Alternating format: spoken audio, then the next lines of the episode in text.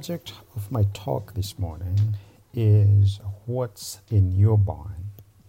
And it is based on the gospel reading of our text for today, which is found in Luke and the 12th chapter, beginning from verse 13 to the 21st verse. A story is told of a young man who, in his senior year in high school, somehow and strangely so, brought himself to believe that his parents would buy him a car upon graduation.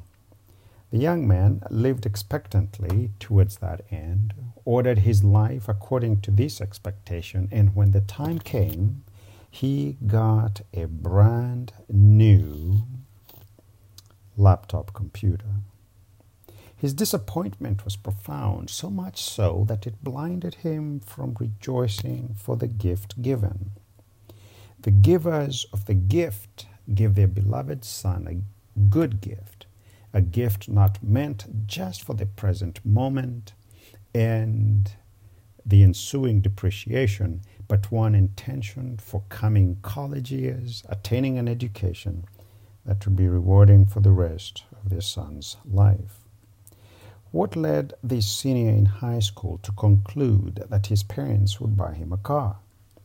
One must conclude that he presented himself with reasons and arguments that lacked supporting evidence or some or more simply were based on false assumptions.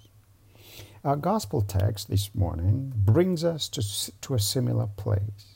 Jesus tells a parable that indicates quite starkly that the rich man, that is the protagonist of our story, reached a conclusion that was based on a false assumption. But before we get to the parable, let us not forget that the parable was a response to a question shouted from the crowd towards Jesus. The question came from a seemingly desperate soul. Only desperation can cause one to air one's private affairs in such a public way. In this case, the issue at hand was significant, a matter of inheritance between brothers. The question came from an unnamed speaker, but the response was addressed to all. Thus, the reader of the text is not one eavesdropping on the conversation, but one engaged and indeed participant in the dialogue. I am the one asking the question, though not in the same exact words, and like the one asking the question in the text, I too long for a favorable response from Jesus. The question indicates that the one asking the question felt slighted somehow by the inheritance rules two thirds for the first son and a third for the second, as found in Deuteronomy 21 or maybe he had squandered his portion too quickly and needed to regain some ground without working for it. We do not know. Perhaps more simply is what one Bible scholar writes that since Torah contains laws of inheritance, a religious teacher might be asked to settle disputes about it. Let us go with that. The man that asked the question had his own set of assumptions about Jesus that emboldened him to throw out his plea the way he did. Maybe it was his observation of the way Jesus treated all with deep and genuine compassion. Or was it the gentle, loving, and generous way that Jesus welcomed and attended to all that surrounded him? Surely he had heard, if not witnessed, Jesus feeding the multitudes rather than sending them home hungry, or Jesus healing the sick, or casting out evil spirits, or Jesus touching the unclean and being touched by the unclean, whereby the unclean became clean. Whatever prompted him to speak up, surely he must have thought to himself that these characteristics of Jesus were leaning in his favor. But in our text for today, things do not go so well for the man. The response he got was not favorable. Jesus jolted the man and the crowd by refusing to solve a dispute that had temporal value, if any, and decided to elevate each listener's life ethic to matters of eternal value and relevance.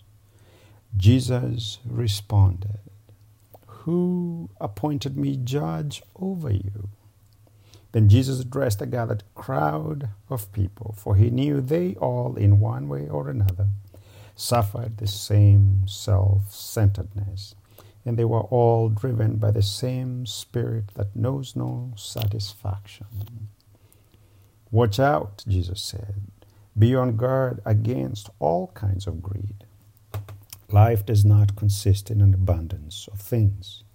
The focus is on the wrong thing, Jesus says, if it is turned inwards. The man was focused on obtaining more of what he already had, and Jesus was saying, More would not then and will not today bring fulfillment or contentment or peace. Life is more than the accumulation of that which perishes.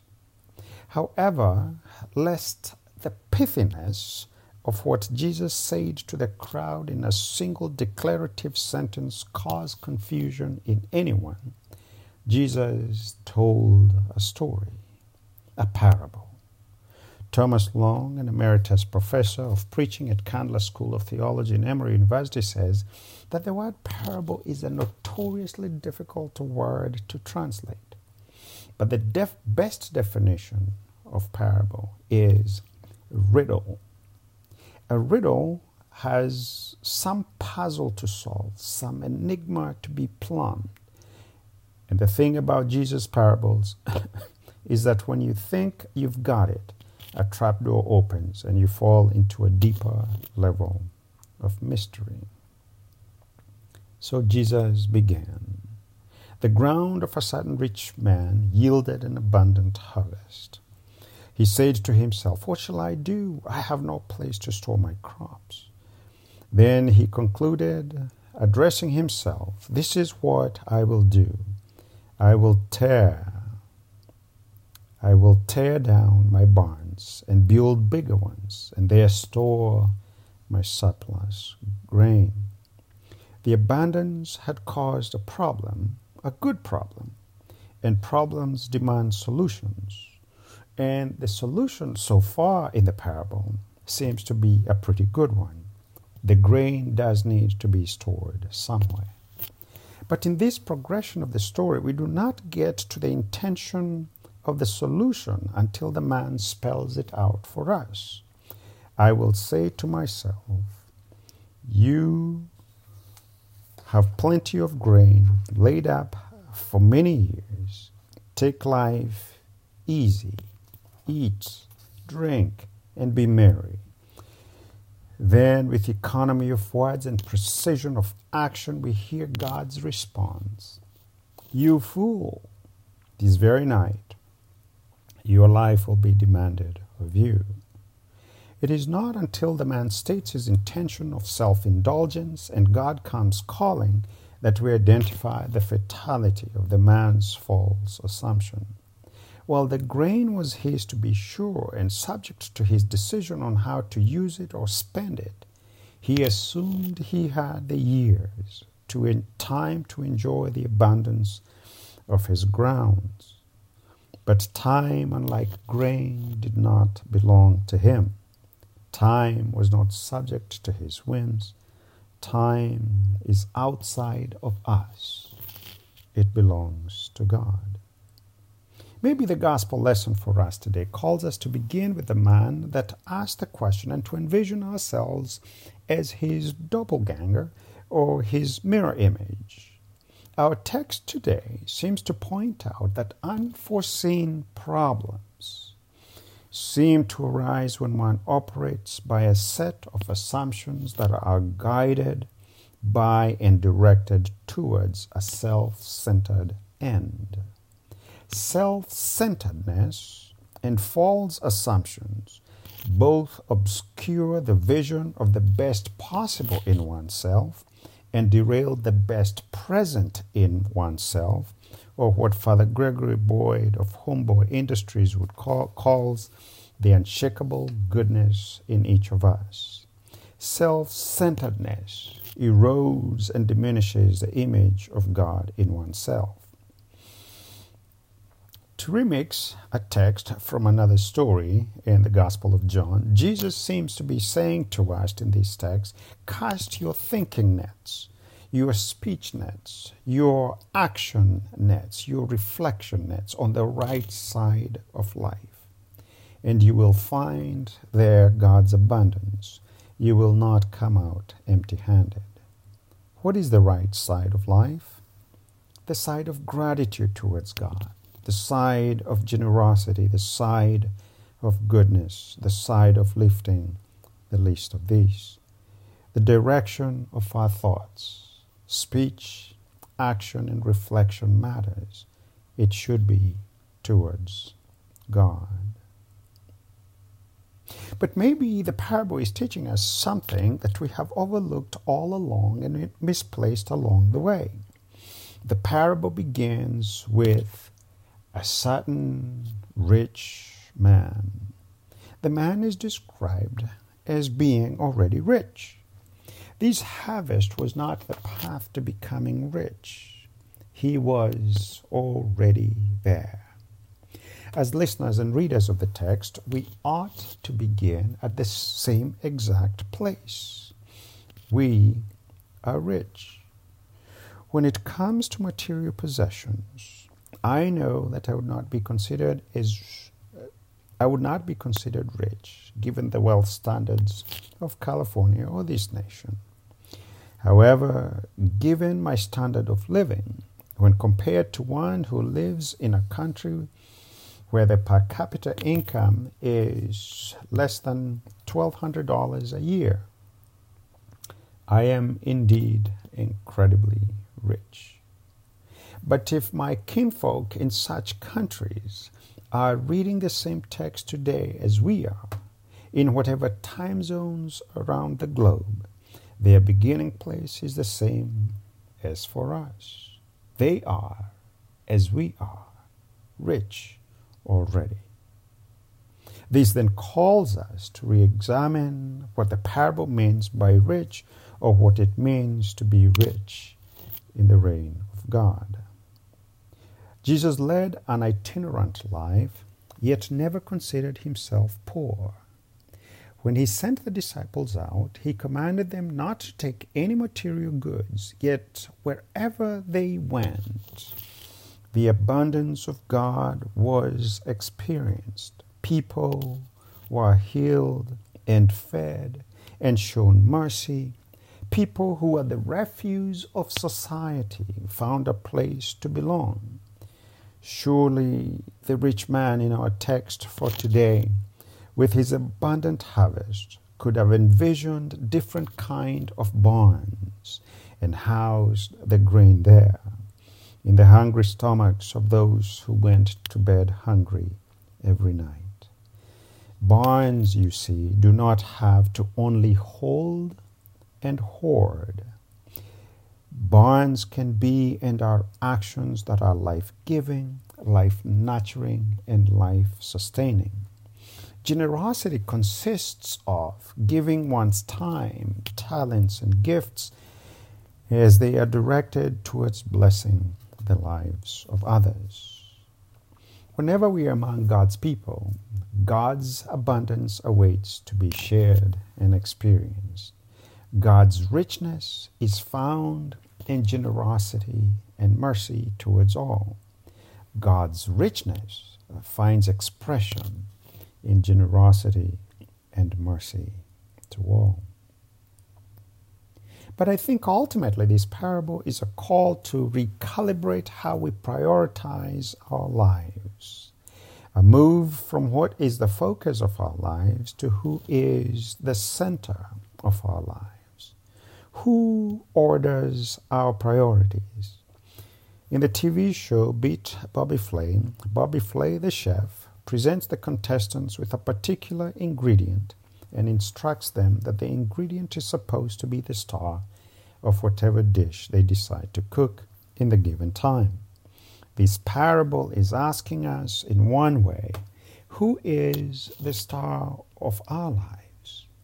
When I fill my life with myself to overflowing, all I become is a grotesque version of a human being. To quote Father Boyle, I am alienated from my unshakable goodness. Who then can so permeate my life that whenever anyone encounters me, they are touched by and they can taste and see the abundance of God in my life? Jesus in this parable is saying that time is the most precious possession we do not have and we can neither purchase it nor hoard it. Time is God's prerogative alone. So much so that even God's name, I am, has a dimension of time which is in the present now. Thus, we are to be careful and wise stewards of the present now. And God's invitation is for us to bask in God's goodness and mercy now. I also think that the parable wants to steer us away from the abundance of possessions because material possessions have a limited shelf life. They lose, they tend to lose their glow and allure. Moreover, accumulating and wanting more is driven by a longing for something missing a soul void, so to speak, or some pain collected over time. That is why we continue to grind our souls to a pulp, working, working and striving to get the next thing, get a bigger version of this or that, a spitting in the wind trying to fulfill insatiable appetites. So we blindside family members and colleagues and friends to get ahead. Propelled by our egos, we betray our highest ideals to belong to groups and classes and clubs whose accepted and much envied currency is exclusivity. The most painful reality is that there is nothing one can strive for or buy to fill this void. Chris Smithers, in one of his songs, captures this brilliantly. He draws a picture of a farmer selling all kinds of produce, who says to the customer, whose hunger is not for produce, If hungry is what's eating you, I'll sell you peace of mind. But it, this ain't what you came to hear me say, and I hate to disappoint you, but I got no love today. What the buyer is looking for is not for sale and is not sold anywhere. We at some point or other all attempt to fill the void we carry with the debris of possessions and the pursuit of all manners of escape. There is no possession that can bring us to a place of peace. The void we have is in the shape of God, and only God can fill it in a way that restores one to God and to oneself. The God we encounter in the Gospels is a trustworthy God, a God who will not abandon us, a God who makes God's self incapable of letting us go towards destruction, even self destruction. God as lover calls us God's beloved, and God's love is intentioned to restore us to our God who is our proper mirror image. Eugene Peterson, in his message, renders the conclusion of this parable so well. Fool, tonight you die, and you burn for goods. Who gets it? And then he writes this line That's what happens when you fill your barn with self and not with God. So, in the spirit of the commercial on TV, let us move from what's in your wallet to what's in your barn. But ultimately, let's move to who's in your barn. May we know God's abundance and may we live it, may we live it each moment of every day, as long as we shall have breath.